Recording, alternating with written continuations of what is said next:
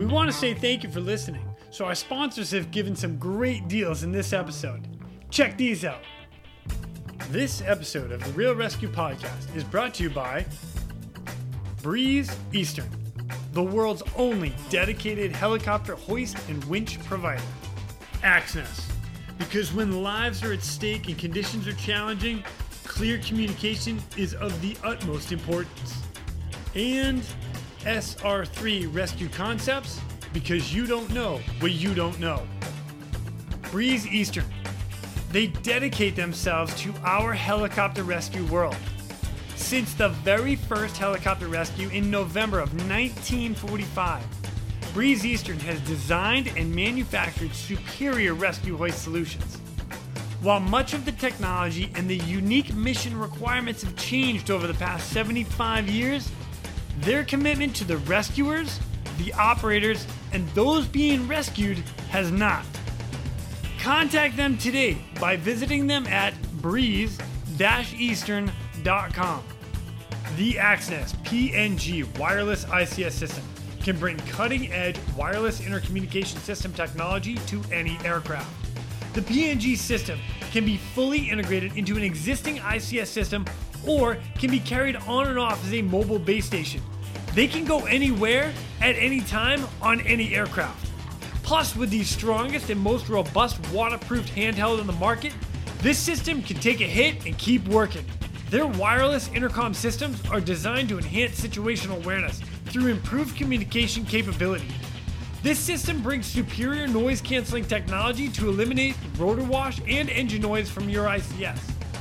The Axnes PNG wireless system is currently deployed in more than 1,800 public safety, air ambulance, and search and rescue aircrafts worldwide. I have personally used the Axnes system in four different countries and on five different airframes. It is awesome. If you want more information, contact them today at axnes.com. That's A X N E S.com. You just make sure you tell them Quinny sent me. And SR3 Rescue Concepts is a training company that can help with your helicopter training, a standardization and safety check, or maybe just an audit or an FAA refresher. They are here to bring your agency up to date with the most current techniques, rules, regulations, and equipment. The training staff is awesome. With the certified flight instructor pilots, experienced crew members, which I am happy to say that I am one of them, they offer training in rescue, medical, tactical, firefighting, ground operations, and night vision goggle use. SR3 is also partnered with Petzl to assist with personal protective equipment and the highly specific Lazard. SR3 also goes beyond the helicopter world as they provide high angle rescue training and tactical medicine training. Contact them today at sr3rescueconcepts.com or over on Instagram at sr3 underscore rescue. Coming up next, we've got a couple guys from the Army who come to us with an amazing story of the Creek Fire in California that wreaked havoc on California. So these guys went in and saved a whole bunch of lives, and they are here to tell their story. Amazing. So please welcome our next guest, the two pilots in the Chinook, Mr. Joe Rosamond and Mr. Brady Hlebain, as well as our H60 driver, pilot, Mr. Kipp Goding. My name is Jason Quinn. I am United States Coast Guard Rescue Swimmer number 500. These are my rescues and rescues from those of us that put our lives on the line every day so others may live. This is the Real ResQ Podcast.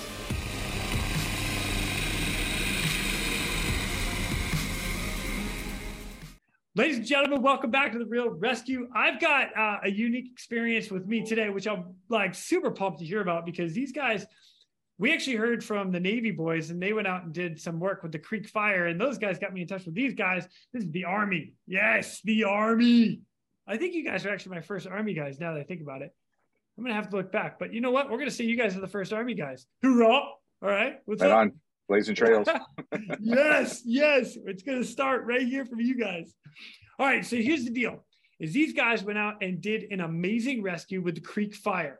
Now, the Creek Fire in California uh, was devastating and it demolished a lot. And in all the records and everything they talk about, it was like, what was it, 260 people or something like that that you guys went out and saved collectively? Is that about accurate? I think over the course of, there you go. Go, go ahead, Joe. oh, got it. Yeah, I think that was about right. Okay. We're going to go with it. 260 people, give or take. That's pretty good. So let me introduce you guys right now flying the Chinook on that in particular day, or days, this is plural, is Joe Rosamond. And he was sitting right seat in the Chinook. Is that right, Joe? Did I pronounce that right? That is correct. Yes, both pronunciation and position. Yep. Yes. And then we had the co pilot sitting in the left seat, Mr. Brady Hlebain. Nice. Stoked. And then on the other side, we have an H60 driver, uh, pilot in the right seat, Mr. Kipp Goding. How are you, sir? Good. How are you? Did I get that one right too? You're correct. All right. I was batting like seven, like almost 75%. It was great. well, guys, again, I thank you so much for coming on and, and joining me. Um, I'll tell you what, I'm going to get right into this. And I, I like to read the DFC that you guys earned. And um, w- when I was reading it, everybody's name, you guys all got pretty much the same write up from your position. Is that accurate? Yeah. yeah, I think they were all all about the same. Yep. Okay, so I'm going to read the one, and I, am just going to say instead of a name, I'm going to say crew member. Okay, and that way, yep. so everybody's on the same page, and you guys all, everybody out there that's listening, can understand that this DFC was written for everybody. You guys all got it, all the crews, uh, and then we're going to go a little f- further than that. Are you guys good with that? Yep, sounds good. good. All right, let's dive right in. The award write up the Distinguished Flying Cross. The President of the United States of America, authorized by Act of Congress July 2nd, 1926, has awarded the Distinguished Flying Cross to each of the crew members involved in the Creek Fire, 40th Combat Aviation Brigade, for distinguished acts of heroism while serving as a crew member in the support of California's Creek Fire. The crew risked their lives to rescue 30 families which were stranded at Mammoth Pools after being isolated in rapid growing creek fire. Each crew member and his team pursued a hazardous ingress even through the team that was advised that the conditions were too smoky to attempt an air rescue. The only suitable landing zone for his team was surrounded by fire within 50 feet. He and his team returned to the rescue site additional times under rapidly deteriorating conditions. Each crew member, personal courage, and astute analyst during the dire situation saved lives. Their actions are in keeping with the highest military traditions of selfless service, honor, and personal courage, and reflects great credit upon himself, the 40th Combat Aviation Brigade, the California Army National Guard, and the United States Army. Signed President Donald J. Trump. You guys, holy cow. That is amazing. What an amazing write up. 260 people, and you guys put yourselves at line, flying within 50 feet of of smoke and fumes and fire and like I remember that that fire and it was gnarly. The other thing that I thought was interesting, and I'm I'm gonna like I'm to keep talking for a minute and then I'm you guys are to take over. But you guys also got an award in London, which I'm curious as to how that happened. So for everybody out there, but um, this was out of like uh, what was this out of National Guard.mil, their news article. Two California Army National Flight crews were awarded the prestigious Prince Philip Helicopter Rescue Award by the Honorable Company of Air Pilots in London. Like, what? You guys went around the world with this case. So, uh, Joe, let me start with you for a minute, bud. Let, give us, let's start right from the beginning. The fire starts, and I get it, it was all over California. What were you guys up to? What were you doing? Were you standing by and ready to go for this, or was this like a like an afterthought to call you guys? Yeah, no, I mean, so like um that was Labor Day weekend, and uh, and like most families, we were the the guard doesn't necessarily keep a a, a standby crew over the holiday weekends. I mean, we're not tier one, we're not anything like that, right? So, so I was, my wife and I, we were trying to figure out what the heck we were going to do for uh, for the holiday. You know, get the kids out of their house and off their devices. Um, and you know, and then right around right around 4 30 5 o'clock in the evening that's when the uh the mass text came out from at least on the, the stockton point of view uh came out across the uh everybody's devices saying hey we've got this rescue coming on and uh, we need a crew who's available so me personally i you know asked the wife hey we don't have anything going on and it, there's this thing going on can i go type of thing and uh and part of that too was that uh, a lot of the other crews had just gotten back from uh, a couple fires previously. So it was already, I kind of felt it was already kind of my turn in the turn to go type of thing. Um, and she was good with it. I had to do some coordination with my son who was to, I was to play some Zelda with later. But uh, other than that, I got the, got the, uh, the thumbs up from the family and, and then uh, just texted back that I was available and started the process of packing and going into work and getting everything ready. Um, and I imagine that was pretty much the kind of the same thing for for everybody else, uh, all the other six folks on that day. Right on. But We're yeah, gonna jump in and ask. But I do love the fact that you had to ask your wife if you could go, because I would have to do the same thing, honey. Honey, can. I go? This looks like a lot of fun. Please, can I go? all right, uh, Brady. What about you? Where were you at? Yeah, pretty similar. Um, I was uh, just getting off the fire that Joe was talking about, so I'd spend a couple weeks doing some other aerial firefighting and got done that day before. So I happened to be in the Stockton area, just visiting some friends. Uh, same thing when the text comes across, just uh, respond with hey, who's available. I'm available. So pretty quick. Um, they said, okay, we got a crew. Everybody, hurry up and get to Stockton as fast as you can we all made it there pretty quick. And then there was a lot of preparation to do. Like, I wish it was as easy as, all right, we're here. Let's hop in the helicopter and go do what we got to do. But there's a lot of prep work, paperwork, you know, risk assessments, prepping the aircraft. Um, so we kind of had to divide and conquer, do everything we could to get to get that aircraft off the ground as quickly as we could with the, the limited information we had. We're gonna come back to that for sure because uh, prepping the aircraft is is definitely a different aspect than what I'm used to because our aircraft is usually ready to go. Uh, Coast Guard wise, was since when I got out of the Coast Guard, we had to do that too. Whereas, oh, what are we going to? And you have to reconfigure an entire aircraft. So I'm going to come back to that. All right, Kipp, my friend, where are you at with all this? Same thing. Big text come through and let's rock and roll. Or yeah. So the uh, at that time, Colonel Hall, you know, notifying the two facilities. He's now a General Hall um, notifying Stockton and Fresno, hey, we need uh, some response from the air crews as far as how many aircraft we can put up and how quick you can be here. So we did the exact same thing. We're at home, whatnot, barbecuing, hanging out, and trying to find out who's available, who can get to the airfield and um, and support the mission. So we all mustered back here to the airfield, did just like those guys, getting the aircraft out, getting the bucket out, making sure we're not forgetting anything and getting ready, positioned to respond to this need. Awesome. I love it. Now, were you going to plan on fighting fires or planning on going into rescue?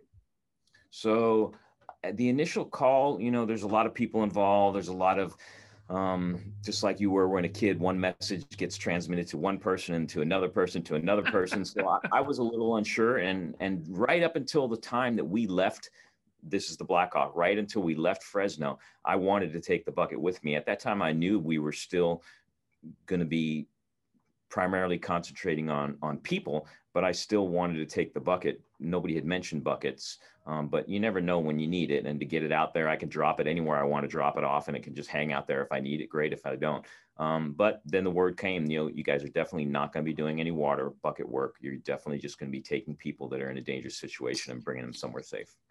Love it. Love it. Brady, let me jump back to you real quick because you mentioned you were actually firefighting that the day before. Yeah. Were you on? Were you firefighting the creek fire?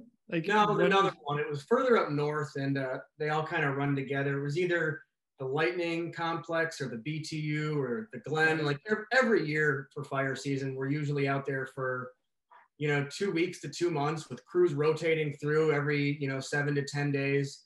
Um, and you know we're out there just you know putting putting water on fire. Um, so yeah, a bunch of our crews had just gotten done firefighting one of those fires that time. Awesome. Love it. Love it. Man, you guys, you guys are busy then. All right. So now you guys get this call out. Um, and we talked about it a little bit offline, but the Chinook and the H60, you guys are at two different units, right? So you're mm-hmm. responding from two different locations. Chinook, where are you guys responding from? Uh, so yeah, we're in, out of Stockton. Okay. And then uh, Kipp, you're coming out of Fresno, you said? We're Fresno, yeah. Got it. Now, did you guys know you were going together to this to do this joint mission together, or is it kind of like find out when you get up there? So I was aware. I knew that the that the Chinook um, had been told to respond over to the Fresno area and get us on our internal frequency, and that we would link up either in route, depending on just the timing, or we would link up, you know, at the perimeter or, or at the pickup site. Um, I'm not sure how much Joe knew when he took off if the 60 was involved. He definitely we we talked to each other while I was still on the ground. He was flying en route to the fire, and I was still on the ground here, not turning blades yet. And we talked on on our internal frequency to figure out what we were going to do. Nice. Now, if I had been yeah, you, Joe, was... I would have been like, "Hurry up! I'm gonna get them all. You're gonna be late." sorry, yeah, sorry, Kim. Yeah, luckily it was a yeah, luckily it was, you know, was, we knew it was about an hour, hour and 10 minute flight to get down to that area from Stockton. And uh, in that time where Kipp came up on the radio, that was the first time I uh, was then notified that there was going to be another ship uh, on this, which was great to have him around. That's awesome. All right. Next question is going to be what did you guys know you were flying into? And they gave you like this idea hey, you're going to go into a, you're flying into the fire, which is like everything against of what everything we've been taught as aviators to do, which just throwing that out there for everybody, like, hey, yeah, let's fly into the fire. No, it's not fly on the hmm. edge and you dump the water on the edge. I thank you, Tony Weber. I'm throwing him a bone out there. But how, what did you guys know? What did you hear? Did you hear the 30 families that were trapped or so originally, when when the first text came out, it came out as 30 people, right? So we're responding like, okay, 30 people, and that was that kind of led into thinking that we were getting called because it's 30 people, and the Chinook usually carries about 30 people, right? As we're doing pre-flight, as we're getting everything ready to go, that that transformed into 30 families. And now we're doing mental math, like, okay, 30 times four, that's quite a bit more people. You know, this is going to be a long night, fellows. And um, uh, we the conditions we knew we were flying towards a fire, but we didn't exactly know where the fire's edge was in comparison to Mammoth Pools at that moment in time.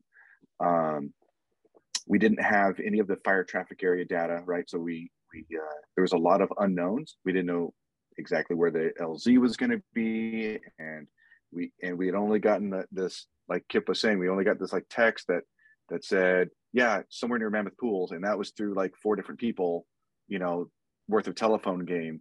And so you can only trust that as far as you can throw it, right? And um, yeah. and so we spent that we spent that hour and ten minutes going down to Fresno, like texting when we shouldn't be texting in the aircraft, right? And, and going no, back and absolutely forth. Absolutely not. And, no, sir, that did not trying, happen. yeah, trying trying to call Cal Fire and and uh, and and get even the that fire traffic area, uh, all of their frequencies and, and, the data for that through the Sacramento uh, ECC. Uh, so we spent that, almost that entire hour uh, just data gathering, and it got extremely frustrating because uh, at one point we had, I mean, no less than seven wrong coordinates that we had been given. Uh, we were trying to oh. convert. I mean, Brady's over there doing circles for me, and you know, kind of watching me uh, uh, go through the roof a little bit on these stupid coordinates I was converting, you know, three or four times and trying to place on the map, and and uh, he kept it calm and whatnot. But uh, and so it finally got to a point where um, it, it, was uh, calling the, the the Creek Fire Operations guy, whoever that was, uh, and saying, "Okay, just where are the damn people? You know, like where are they?" And and he, he said, oh mammoth pools. Okay cool. We can do that. I know where that's at on the map you know and that's really how that all came to fruition. Wow. All right i got to back up just a minute. Um, brady you had mentioned earlier like you had to reconfigure the aircraft and get it ready to go. Prior to when you got into the aircraft what was it set up for? Um, it was um, just not ready. Essentially, you know, we're not medevac. We don't have the aircraft aircraft uh, pre-flighted and ready to go. Normally, when we come in for a mission, we have plenty of time to do our pre-flight, um, make sure that it's configured for whatever we're doing. Um, whether that's water buckets, like Kipp was saying, like we we initially thought we were bringing our water bucket as well, so we put it on a cart, rolled it in the aircraft, thinking we were going to need that. And again, as we gather a little more information before we uh, hit the road, we realized we don't need this water bucket. We're actually going to need the internal space, so let's take it out. Um, and then there's other considerations too. Are we going to be needing to use our hoist, which requires a whole nother reconfiguration? We actually have to remove some components so we can run a cable through the belly of the aircraft. So all this stuff, while Joe's going through the risk assessment, looking at weather, getting the, the frequencies and the coordinates, which ended up not being super helpful. Um, and we're just trying to get the aircraft fueled up, pre-flight, and, and ready to launch. Um, and I mean, it was great that we had two experienced flight engineers to come with us too. So um, the Chinook, our minimum complement to fly is two pilots in the front and a flight engineer in the back. We often nice. fly with a flight engineer and a crew chief. Um, in this case, the two guys who happen to be able to respond uh, for the non-rated crew members in the back were two experienced flight engineers. So they were able to make the whole process go a lot quicker and smoother than it otherwise may have. Love it. Love it. Kipp, I got to run to you for a second here now. You guys are getting ready to go out. You know, you'd mentioned getting the bucket and then not needing the bucket. What was your configuration set up in your aircraft? And how many guys did you guys end up taking? So there was three three crew members. We have two pilots, and then we go with one crew chief. Um, the crew chief that was with us this particular day was already a warrant officer one because he's waiting to go to flight school, and he's now returned. He returned last week, and so now he's a pilot as well. Oh, um, shout out! Congratulations yeah. to him. That's amazing. Good for him. Awesome. Yeah. So we had had two pilots in the front, and then um, a WO1 as the crew chief, and the same thing. You know, kind of contemplating because the information was not uh, as timely or as correct as we wanted it to be. Um, just trying to figure out are we taking this bucket or not, and um, you know the coordinates and the frequencies and and, and how we're going to link up. So just just working through all that stuff. Same exact scenario. Um, trying to get weather, trying to get uh, as much information as we can before we leave the ground, and we only have the radios at that point. So just working through it as fast as we can. All right okay, now you guys get a chance to link up. You've video called each other. They kindly come back and give you a proper location of Mammoth Lakes. Take us in. Like, what did you see going in? And and yeah, take us through it. So when we initially launched, like Joe and uh, Brady were saying, they weren't aware that there was going to be another 60 joining them. So they pushed over to the fire to the grids that grid coordinates that we had, trying to figure out where exactly it was elevation, all those types of things. Um, just about that time I launched, we started communicating uh, on the internal frequency and telling them that, hey, I'm about 15 minutes behind you. Uh, I'm going to catch up with you. And then when we got out to the actual fire area, there was a air attack already on station, and he was working tankers. So he didn't know we were coming. Um, and we really didn't know that he was out there either, but we could hear him that he was out there directing tankers, dropping fire retardant along wherever perimeters he was trying to manage.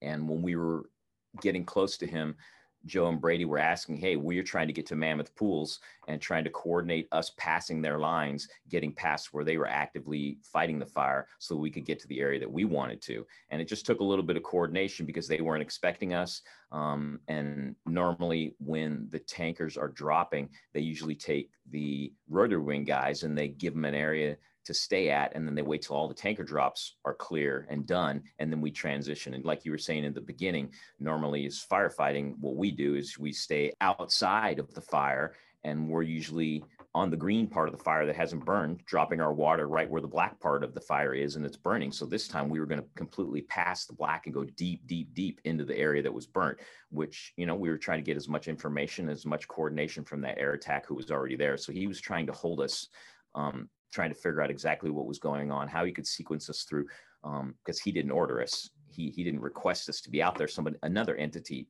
requested us to be out there. So it just, just took a little while to communicate and find out what everybody's intentions were and what everybody was trying to do. And I can hand it back to Joe. All right, Joe. All right.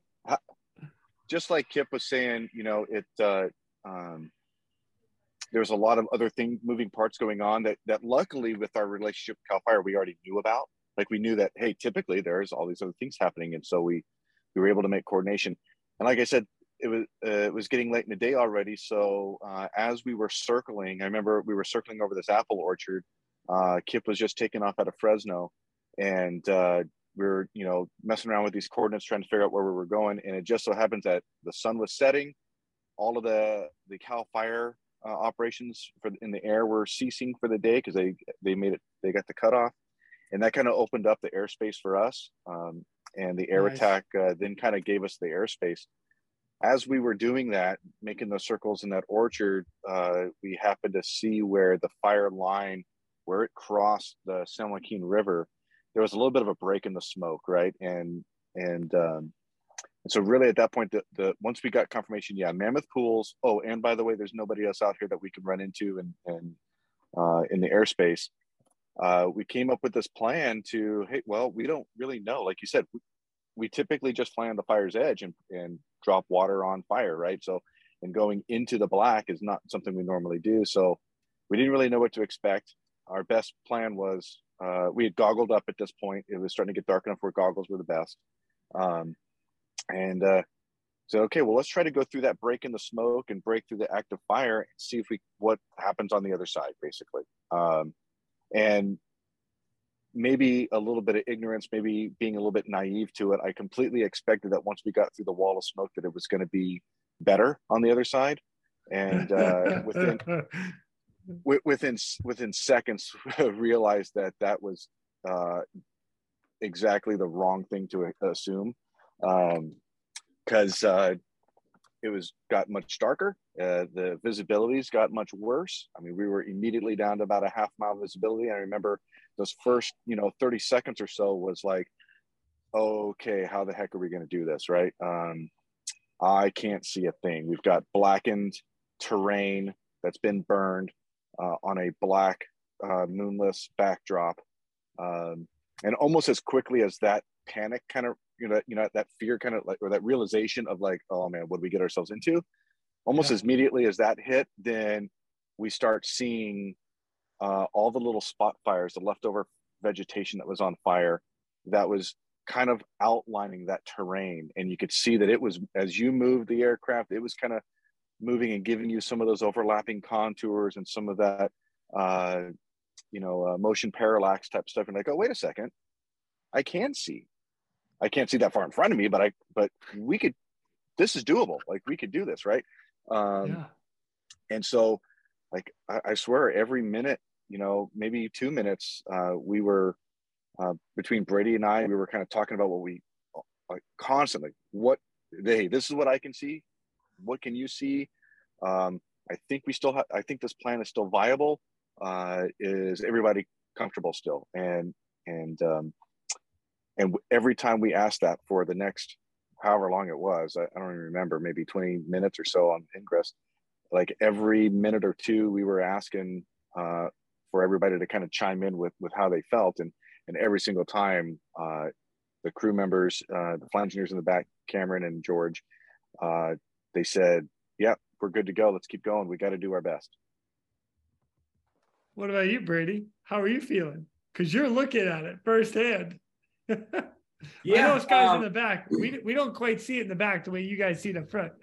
We're looking on the sides. That's what we see. yeah, you're absolutely right, and that was why uh, I think, like Joe was saying, it was so important for us to continue that communication with them. Um, and I do remember a couple times saying, "Hey, are you guys still comfortable if we keep if we keep trucking on?" Um, and they would they'd say, "Yeah, you know, we're good," but you could also tell maybe there was some hesitation. So I thought it was important to explain to them like why we were still comfortable moving on, right? So the whole time that we're on that ingress that Joe was talking about, we're flying nice and slow, right? Plenty of time to react to anything that comes up in front of us. We're also cross monitoring off of our maps. So we got moving maps in the aircraft and we also have iPads. So we can look at, all right, this is the valley we're flying down right now. This is the height of the terrain out both left and right doors. Um, we can see those embers burning along the ridge lines. So we can fly nice and slow to that next ridge line. Um, part of the consideration was we want to fly as high as we can so that we don't get tied up with any terrain, snags, power lines, things like that. Um, but we also need to fly low enough that we stay below the thick layer of dark smoke above us. Because as soon as we get above that ridge line, now there is no more flames um, that our goggles can amplify so we can have that, that contour uh, to be able to see the ridge line. So we want to fly low under the smoke, but high enough to stay above any power lines and snags. So our plan was essentially just go ridge line to ridge line. As long as we can see something in front of us and out, out both sides, left and right, we know we're safe. And then we also had a backup plan, which uh, Joe and Kipp can fill you in. They developed a, an inadvertent plan uh, on the way in. I love it. Kipp, let me come back to you. You you said you were 15 minutes behind. You're going to catch the Chinook. Yeah. So while we were waiting, um, you know, we're getting goggled up, and then uh, I could see their their position lights and their strobe lights, and so we got a little communication at the same time that the air attack said, "Hey, I, am not aided. I'm I'm only with my eyeballs. I don't have goggles." So they gave us the airspace, and we started heading in, and I slowly just caught up little by little until I was just about, uh, you know, quarter mile behind him and then slowly slowly caught up that we were we were basically a formation you know 10 15 discs from each other. And then just depending on the visibility of the smoke get a little closer get a little further whatever the smoke would allow me to to stay um, stay close enough to, to see them but still give each other room to maneuver and room to slow down and not not endanger the other guys.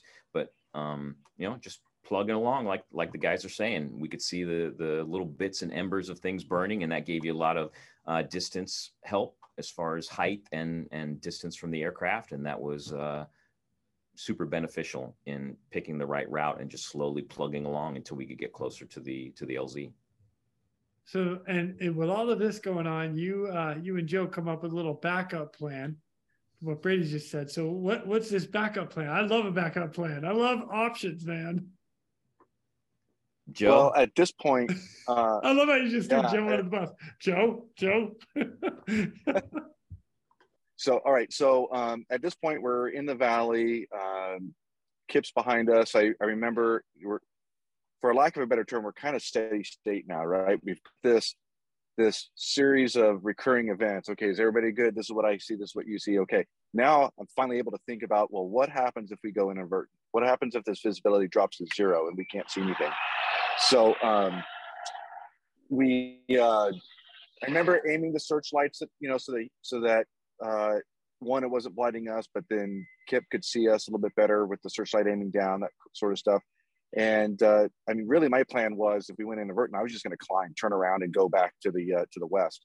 Well, now that we're a formation, kind of an ad hoc formation, um, I wanted to make sure to at least get that briefing item done with uh, with Kipp. So uh, call them on the internal frequency and, and just let them know, hey, Kipp, you know, just in case I go inadvertent, this, this is my plan. I'm to, you know, climb up and turn around. Just so happens that uh, about that same time, uh, I think Kipp lost sight of us uh, in, in, in the smoke. And so, uh, Kipp, if you want to elaborate from your perspective, yeah, it was obviously uh, the pucker factor was pretty good. We were working very hard. Um, we were right at the limits of our, you know, ability, and losing a little bit of sight of the lead aircraft and then hear him come over internal talking about inadvertent. I thought that he was inadvertent. I was right on the edge of going inadvertent. So I immediately turned around right then without any hesitation and headed back out the same way we came in. Then once he told me this is my inadvertent plan and started talking a little bit, obviously we were making a distance between each other, but we were also going opposite directions. So he was continuing in and I was continuing out and um, that's that's how we we briefed our inadvertent and how we executed our inadvertent. All by accident and on purpose. Yeah. Wow. Dang. All right. So what point did you guys so you guys are let me back up. You guys are are flying out right now. Kipp you're now turned around. Did you get out to beyond the the fire and then come back or? Yeah. So the area that that the fire was in um, is a little bit more familiar to me than, than the other crews because it was right up the road from Fresno. So most of the mountains, canyons, high, I was super familiar. And I say I, I mean me and my crew. Um, the yeah. other, the co-pilot, um, Irvin Hernandez, and then the crew chief, who's now a pilot, Ji Zhang. So me, we, us, it's all of us. Um, so I, I, knew the area. We all knew the area. So we exited out. I knew that there were other ways that I could get in there, but I definitely did not want to go down the same canyon as another aircraft who I didn't know the distance ahead of me now once I lost sight of them. So we went around and just did a, a, a counterclockwise orbit around the edge of the fire. Um, all the way around, um, I, gosh, I would say, you know, five, six miles at least, um, and then entered through the east to get to the Mammoth Pools area through a different canyon. But after we split up, um, those guys continued through the river valley going to Mammoth Pools.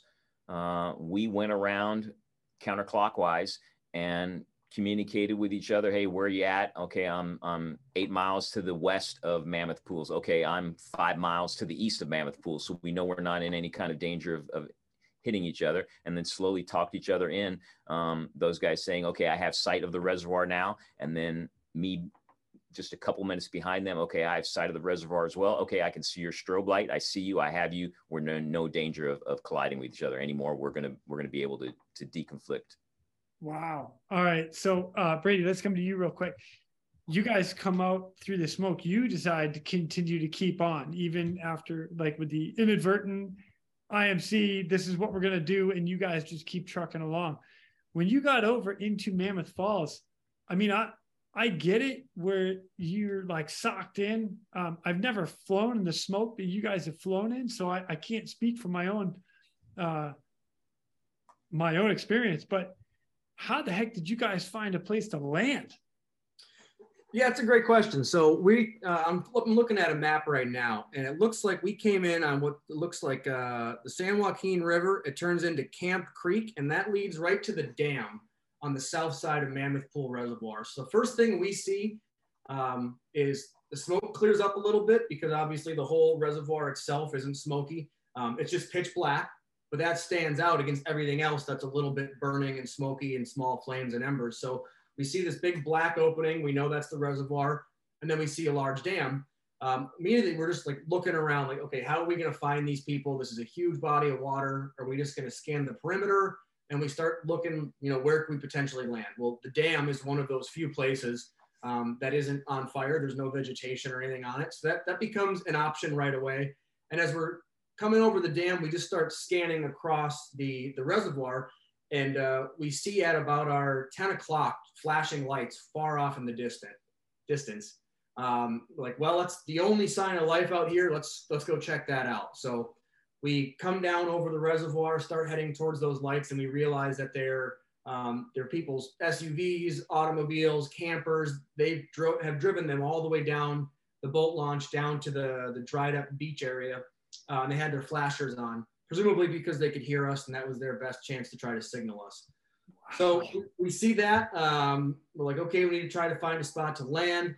Um, unfortunately, like most of the reservoirs in California the last couple years, the water line is way lower than it normally is, which you'd think would be useful on that it maybe be somewhere to land, but it's too steep, uh, too rocky, too sandy, not really somewhere you can you can land a helicopter. So we come into that area. Um, we spot uh, the boat launch itself. Um, so again, something that doesn't have any trees or rocks on, on it, no fire, no smoke. Um, there is sand to both sides of it. So we do prepare to come in and do a, a dust landing, but we know that at least it's some, a solid piece of ground that people are driving up and down with their boats. So it should be able to support us. So we picked the boat launch. Um, we were able to do an approach and safely land at the boat launch.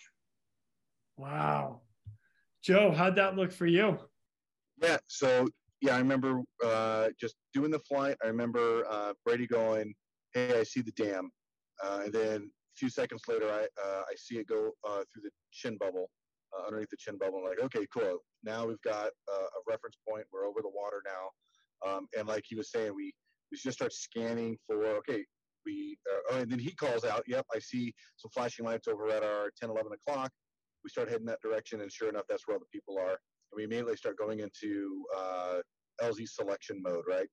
And uh, like you said, had the um, we had picked out an initial spot, started doing the approach. We're like, oh wait, nope, that's a cliff from the drought.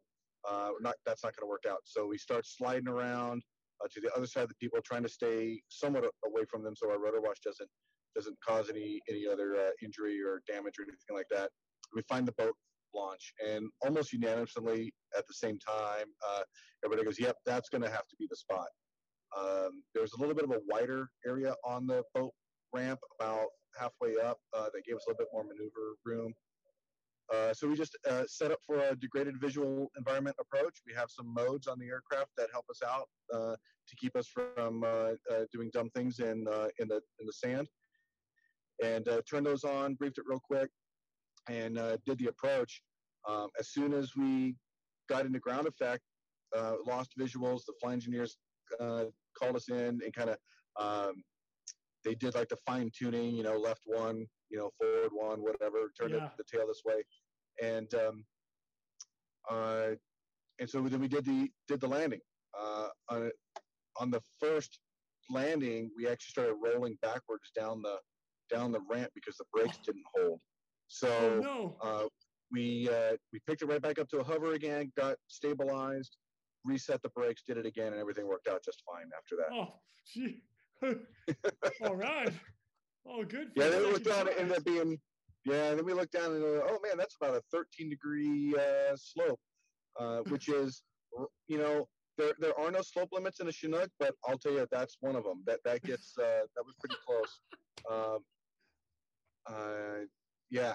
So uh, and then we started being able to look around. We saw where the fire was, saw where the people was, and um, and then just tried to communicate whatever information that we could back to back to Kipp, like, hey man, this is a 13 degree slope. If you're going straight into it, you know that way he can come up with his own plan once once we got out of there. Gotcha. All right. So now once you guys get on deck, uh, back ramp, lower down, or are you guys going out the side door? Yeah, flight engineers uh, uh, lower the ramp, and okay. uh, so one works the ramp, one works the uh, cabin door. Uh, okay. I'm I'm pretty sure that both of those went down. Uh, okay. the, the primary means of getting everybody on was through the ramp, but uh, but the uh, flight engineer who was up front, I'm sure he exited his his uh, his cabin door um, and then started. Uh, they both just started assessing the situation, tried to uh, triage and and assess who the priority was to come in. They they prioritized the and luckily they also had some help on the ground. There was a lady on the ground. all we know her by is the red-haired lady, and uh, she was instrumental also in helping make sure that our priority of getting the injured out first happened. Right. So wow. uh, we wanted to make sure that anybody who needed medical attention got on board first on that first trip. Um, and then they just loaded the aircraft. We Brady and I kind of sat up front and got to relax for a little bit uh, while they they loaded the aircraft with. Uh, I think it was uh, 65 people that, that first time. 65 and, people? yeah. Yeah, I think that was right. Uh, 62, 65, something like that. Um, and um, and in the meanwhile, Brady and I are just sitting up front trying to come up with a with a performance plan. You know, we're doing a hasty performance planning. Uh, luckily, we have a system on board the aircraft that'll do that for us. Uh, but the the key factor there is, all right, how many people did you load up? Because I got to put a weight in, in the system here, and it'll tell it'll spit out uh, some numbers, you know, and and that was the big question mark the whole time. Um, but they uh, they counted heads. They said 65 or whatever it was. They we uh, we usually use. I think we decided to use 200 pounds per person in the system just because we figured some some of the people were kids. We saw the kids getting loaded. Um, we, we know that in, in the United States, some people are well above 200 pounds. We figured it would average itself out. And um, so uh, that came out to a number and it said, oh, yeah, we got plenty of power. So that, that first trip was, was no big deal.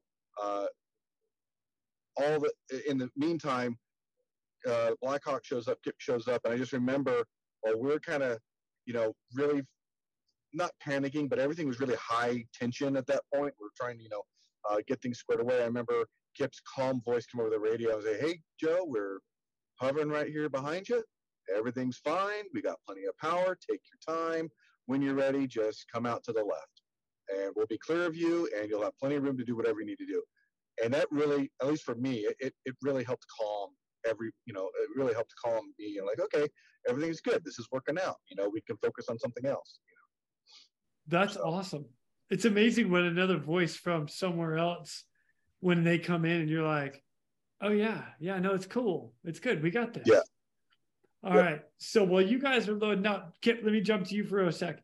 you're literally in a hover holding behind them, just waiting to land or? Yeah, a little bit. We, we'd come in, um, we, we kind of linked up uh, over the radio. I could get their strobe. We watched them come into land. Um, made sure everything was safe. We, we, you know, got an idea of where they were landing. They told us the slope, so we kind of mentally packaged that for later.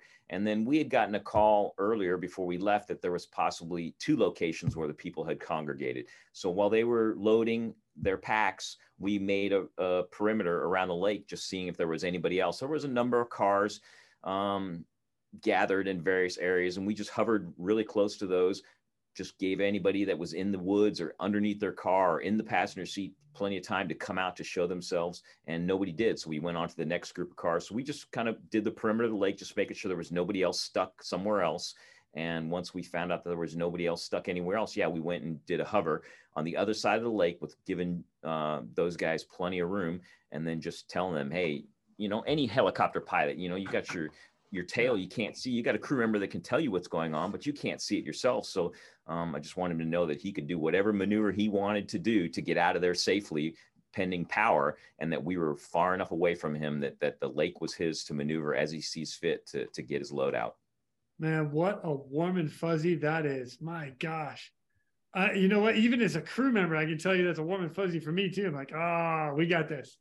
That's awesome all right, so uh, Brady, let me come to you real quick because now you guys are you're loading up, you're doing all your calculations. What's the brief to get ready to take off, and where are you going? Yeah, um, well, like we said, we ran we ran the numbers. We knew we'd have the power to get out of there. Um, our plan was uh, just to to get up off that boat launch as, as smoothly and safely as we could, uh, and then try to find our way out. So we had kind of briefed. Uh, something else we'd spoken with Kipp on over the radio that um, when he got to the reservoir, he said, "Hey guys, I found another route. Maybe you guys should go check out the uh, uh, the east side. You know, that's the way we came in. The visibility was better. So our brief was, let's not go in the way that we just came. Let's not go out the way we just came in because it was pretty smoky. And it sounds like Kipp found a better ingress egress route. So let's do that. So the plan was just to, to get over the water, get some speed so the aircraft was more efficient, um, and then find that that uh, valley that he took on the way in. Wow. All right. So you guys take off. Kipp, I imagine you're watching them pull up, rotate out, or, or maneuver any which way that Joe wanted to go there. And then you just did you just follow in right after them and land right in the same spot? Yeah, we watched them get out and get clear, and and then we headed in. They load off off the aft end, so they were they were positioned like the length, the long running length of the boat run and we were were concerned that people not there, there like i said there was nobody i don't know this red-haired woman that was on the ground but there was nobody in charge. There was no you know civilian authority in any way shape or form whether it be a park ranger or you know somebody who was a reserve sheriff from you know madera county. There was nobody there except civilians. So we were really concerned that people would try would not would not understand that this is a different aircraft We're a Blackhawk a 60 and the tail rotor is at the aft end and we didn't want them approaching. So we landed perpendicular. Um, the, the area where there's a little bulbous um, I guess it's probably a place for people to turn around, or I'm not sure exactly why it is, but there was one point in the boat ramp where it was a little wider than the rest. So we stuck our chin bubble on that and we landed perpendicular to the boat ramp. So the only way they could approach the aircraft was from the right hand cargo door, which is where we wanted them to approach. Beautiful. So we landed there. Uh, crew chief jumped out. Um, people were really calm. Obviously, they wanted to get out of there, but nobody was crazy rushing. Um, there was definitely some injured people, so we got those people on board. Did our calculations as well, made sure we were within our margins, and um, then. How many people did you guys load up on on? So the first time, um, I think we had. So we have we have uh, we had 13 available seats, and I think we took 13 or 14 people the first time. I'm not wow. sure. Everybody was in a seat. So we have we have seats that that stroke um, that will yeah. absorb G forces if there's an accident. So I mean, normally you you you don't put people on the floor um, unless obviously an emergency. It was an emergency, but at that time we thought you know there's plenty of time for us to make a couple more turns. So we just loaded up all the seats we had. You know, some people had people had uh, children on their laps and, and pets on their laps and whatnot. But we basically put somebody in every seat, every seat, and then and then departed.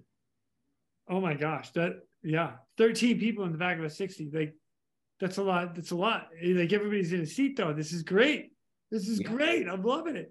All right. So now you guys bail out. Joey, let me come back to you real quick. You find your way out. Did you follow Kipp's ingress, egress the same way he came in?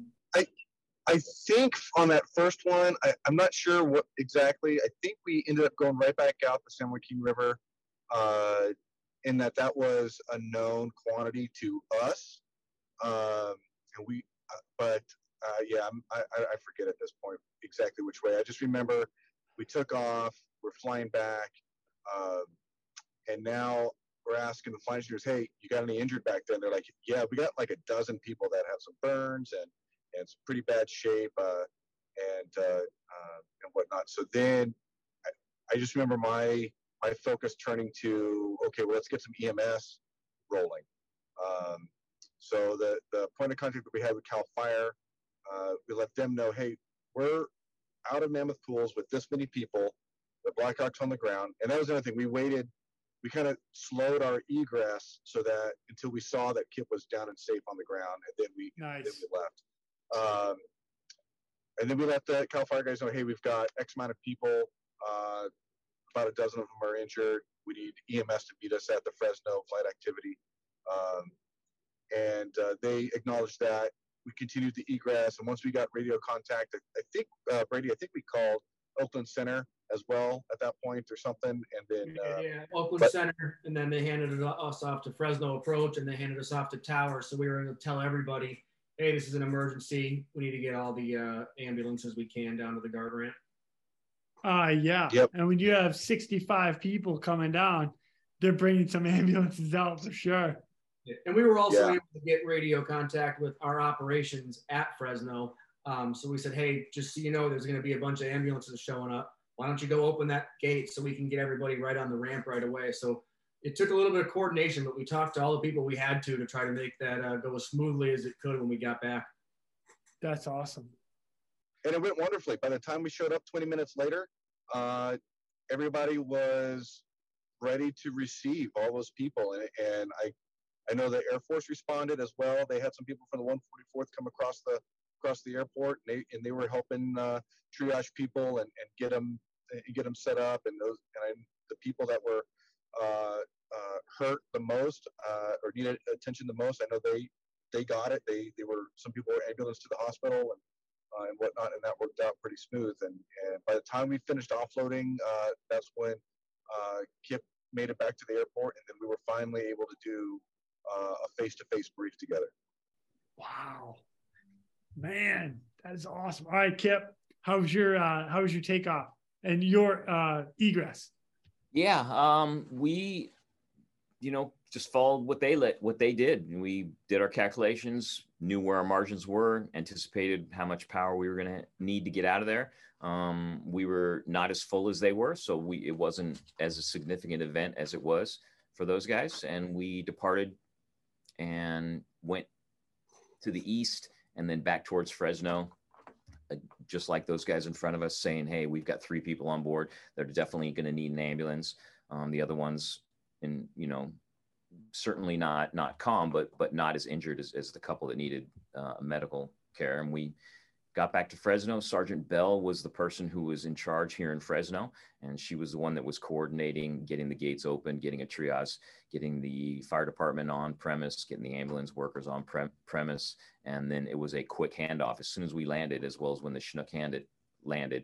Um, the guys were right there, the firefighters and the paramedics were right there to receive those people and take them straight to an ambulance. And they were definitely on the road within a minute. They were headed towards the hospital, so it was great. Wow man, the coordination on ground side just to facilitate for all the victims and patients and, and people coming out of there. That's that's incredible. That's yeah. a lot of work right there. Good. Yeah, it was. Wow. It was nice to see when we came over the hill and came down towards Fresno that everything, the ramp was lit up with, you know, sirens and, and emergency response vehicles ready for us to, to land. Holy cow. You know what? As an operator, like with you guys in the air, that is amazing and awesome to hear because I have I have been in the back of that helicopter where you land and they're like, we didn't even know you were coming. We're like, we called like 10 people. How did you not know? Yeah, it was never, it was never told. So now you're on the ramp or you're turning for like 20 minutes waiting for an ambulance to show up. So the fact that that was there, props to everybody that was on the ground support to, to set you guys up for ultimate success. That is awesome. Yeah. So, all right, next question. So now you guys have unloaded all these. I imagine you have to get fuel. So you fill up, top off, or get to your whatever weight you need to be at and then head right back out same way you came in yeah we got gas and uh, the our our colonel who's now general hall met us and came over and talked to the crews wanted to know the conditions wanted to know um, what level of risk and and our comfort level so he came to, to the two different crews and and you know asked how we felt whether we thought it was we were able to make another turn and um, once we got topped off had a little brief as far as who's going to lead, which direction we're going to go, where they're going to approach it from from the east again, and then head off. Good. Uh, uh, you guys formation flying out of there now. Now you guys are together. You know what's up, and you've already done it once. So formation flying all the way out, right on the scene, and then yeah. So to me, formation flying. I mean, we're a little different than the Chinooks. For us in the Blackhawk world, if you're if you're closer than ten discs, that's called a formation. Um, okay. You know, the Chinooks are a little bit bigger, obviously a lot more rotor wash, so they're they're usually spaced off a little little further. So whether I was leading or following, I don't I wouldn't call us a formation. We were definitely working in coordination with each other and flying the same direction. And but I, I not necessarily um, in formation where you would have to be uh, cognizant of the other guy's rotor wash or the other guy's tip path plane, so you weren't going to mesh. We weren't that close. We were just, you okay. know, keeping each other abreast of our intentions and headed to the same direction both ways. Love it. Love it. All right. So now you get back in again. Any trouble going back into this landing, Joe? Uh, no, actually, yeah, uh, uh, Kipp uh, had we followed Kipp on the second one, and he took us uh, through that eastern route, the eastern egress that he did, and it was a much much better as far as visibility uh, was concerned.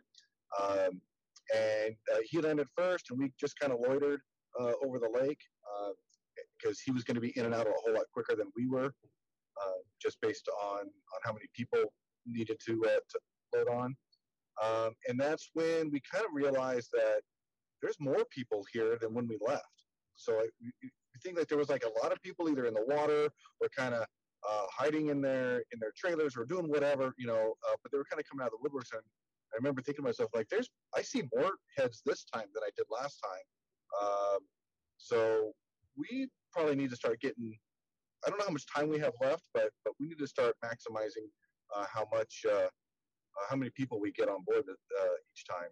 Um, Kipp did his their crew unloaded uh, their aircraft and took off, and then and then we landed much the same as we did before, and and and then our loading process took significantly longer. I want to say we were on the ground a good half hour, maybe 40 minutes uh, while the, the flight engineers uh, went to work. And uh, once again, Brady and I kind of up front, getting to relax and going, okay, let us know when you're done. How many, how many people, you know? And and they uh, they said, man, we, we lost count. We don't we don't know. And and well, we we need a number. We need a number that I can put in the system so I know if we have the power to take off. And they estimated around 70, 75. So we used that number, and uh, the system said that we've got just enough power. So we're like, okay, cool, let's do it.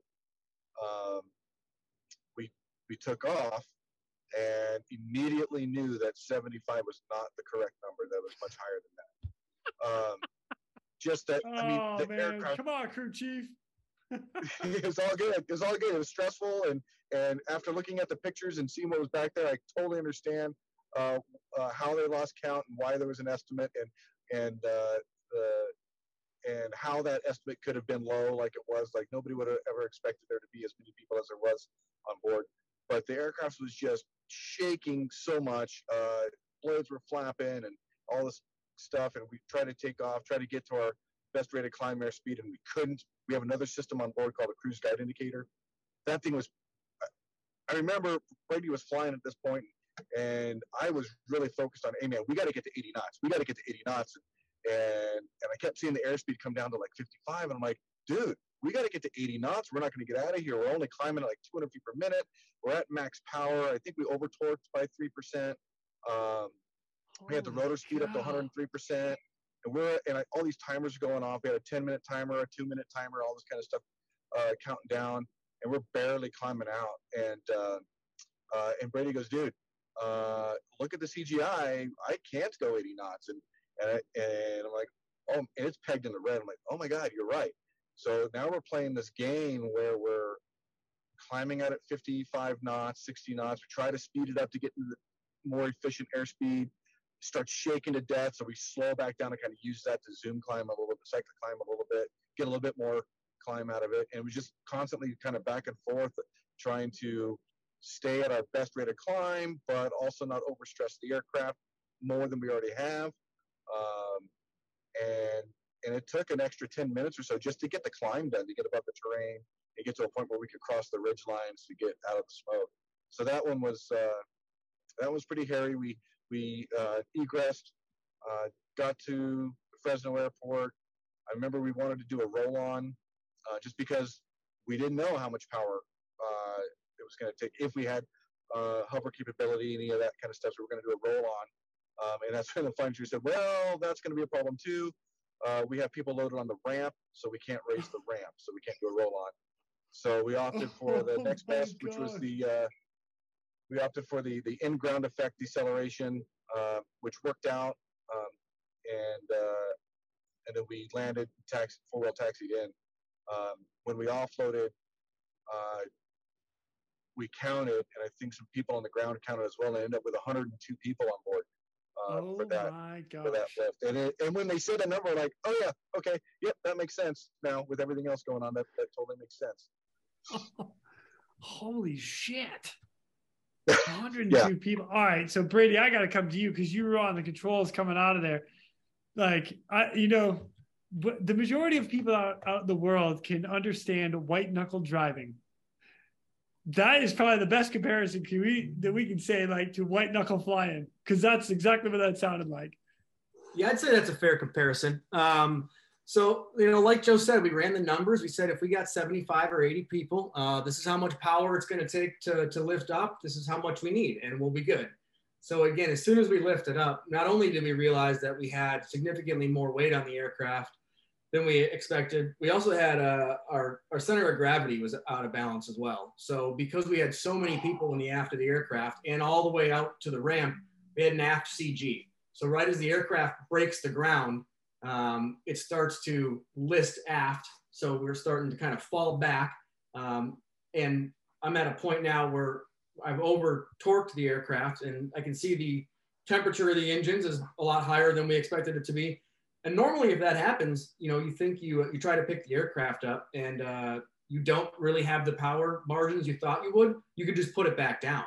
In this case, the aircraft is kind of falling down and back, and we're on a on an upslope. So there is no just putting it back down on the ground. So we just had to accept that we were going to be heavy um, at a high altitude in a very hot environment and do what we could. So, um, like Joe said, we just kind of had to swing it around and try to get airspeed as quickly as we could.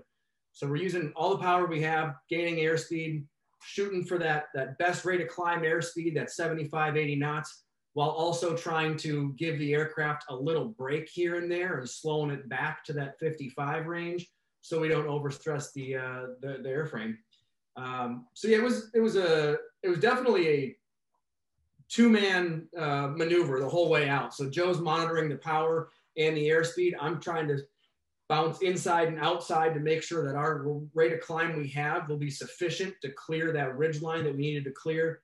Um, at one point, we actually had to do a little bit of some S turns to buy us some more time because climbing at 300 feet per minute um, wasn't going to be a, a, the proper gradient to clear the ridge line. So we had to give ourselves a little more time to climb.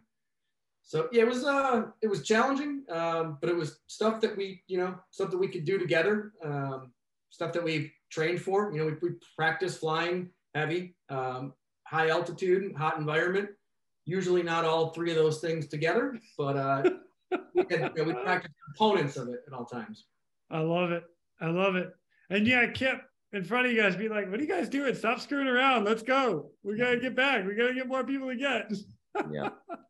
Yeah, we Oh since we led, we, we took we got our people and we were on the ground and I and I was we were already shut down. Our packs had already offloaded, and I just was part of the people that was counting all the people coming off the aircraft. And the guy next to me was filming with his phone.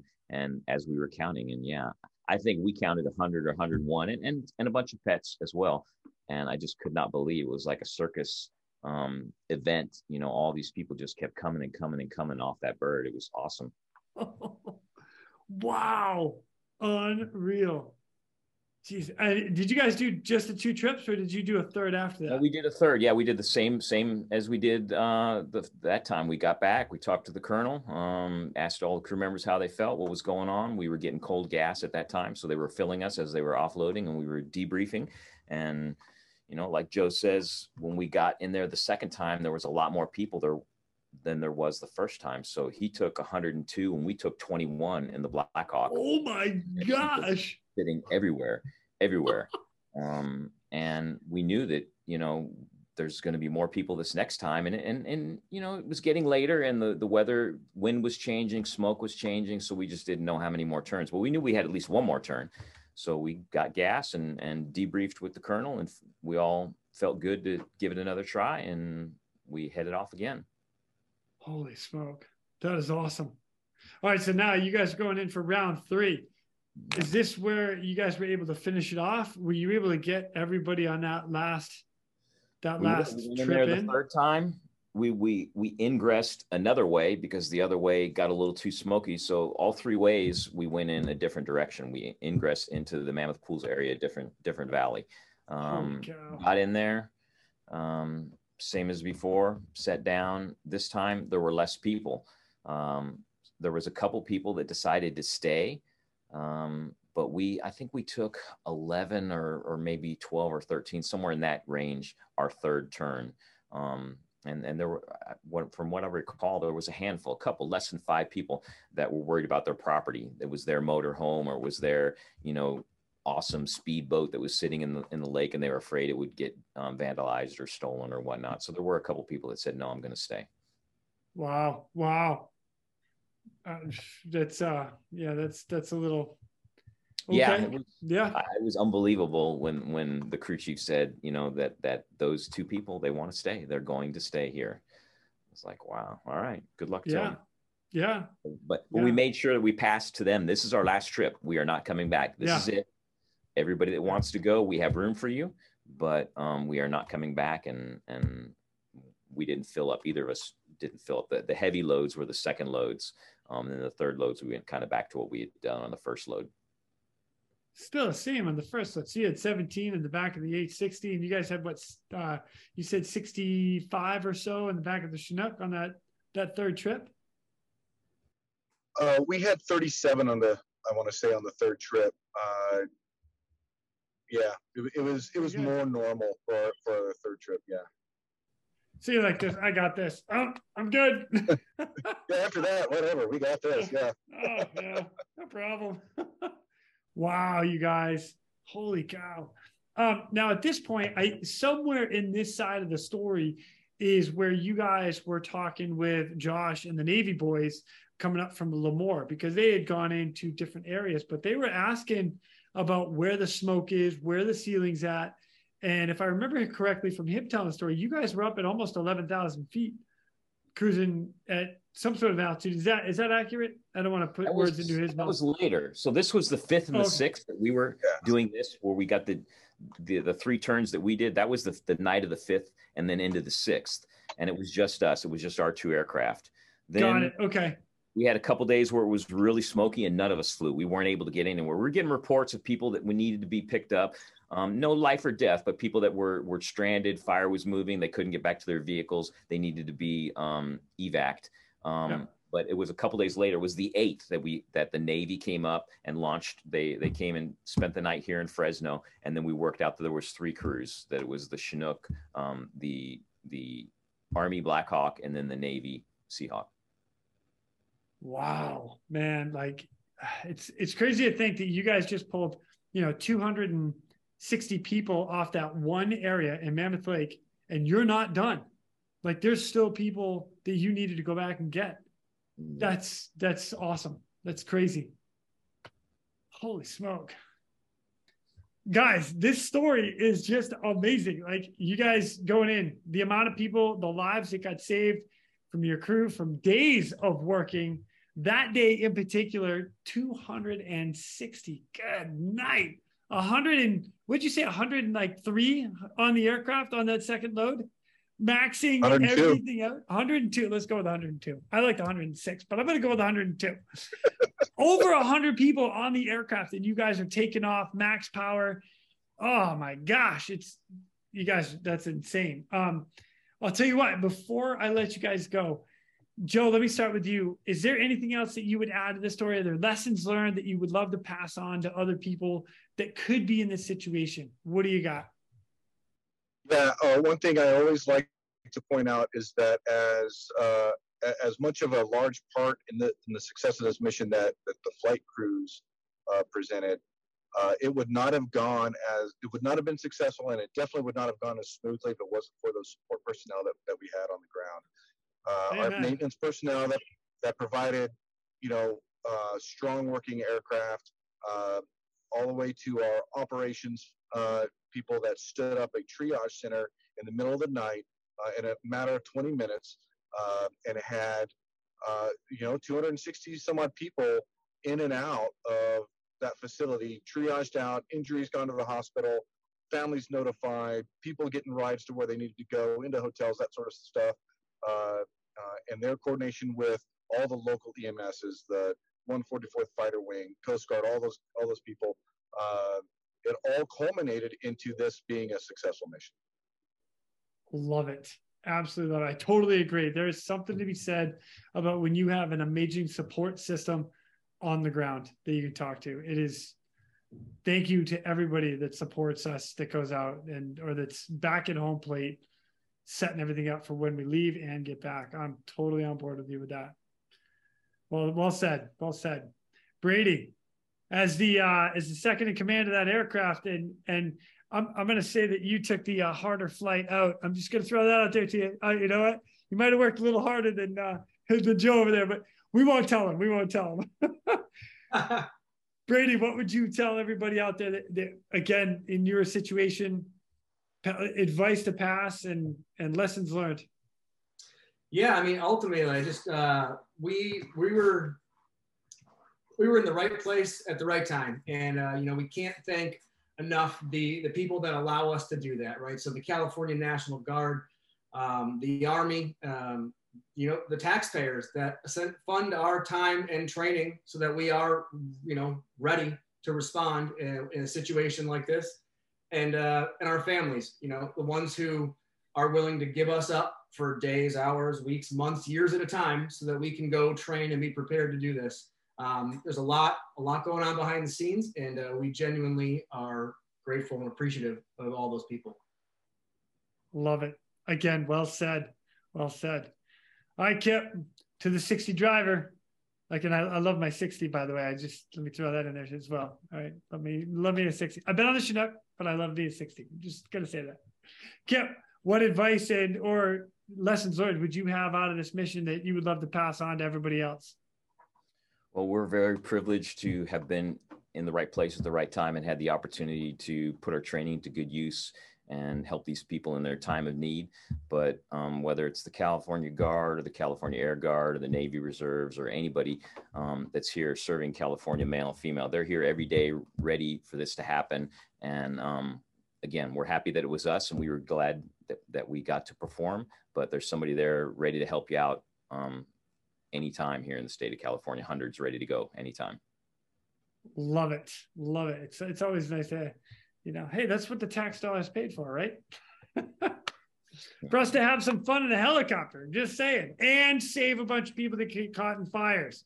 Just going to throw that out there. You're welcome. Yeah. Gentlemen, this has been an absolute pleasure. Thank you so much for joining me today and just telling your story, your side of it, and what happened out there, giving us the ins and outs, man. This has been amazing, and I cannot thank you enough. So, thank you. You're welcome. Thanks for having us on. Anytime. And with that, ladies and gentlemen, we are out of here. Go. Thank you for tuning in. We hope you enjoyed this episode of the Real ResQ Podcast. please take a minute to like, subscribe, and hit that share button. I'm pulling chocks and taking off. But before I go, if anyone out there has a rescue story they would be willing to share, I would be humbled and honored to have you on as a guest. Or if you have any questions about rescue or anything else we talk about here, send an email to jason at therealresq.com. That's jason at T H E R E A L R E S Q.com. You can also check us out on our web pages, therealresq.com, our Facebook page, and our Instagram page at The Real ResQ. Again, a special thank you to all of you staying on the watch today. Always remember, when that SAR alarm goes off, those in distress are praying for a miracle. They are going to get you. Until next time, fly safe and swim hard.